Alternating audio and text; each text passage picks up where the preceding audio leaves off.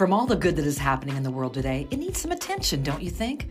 Good News Today podcast will bring you news from around the world of people doing good stuff. With the coronavirus, people are coming out of the woodwork to show their humanity.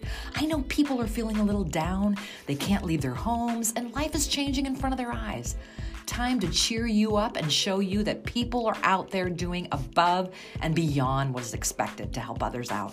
I love this. I am no John Krasinski who is doing a show called Some Good News, but I'm happy to report that there is plenty of good news for all of us to talk about. So tune in. You will be happy you did. I know you will walk away feeling inspired enough to get through another day.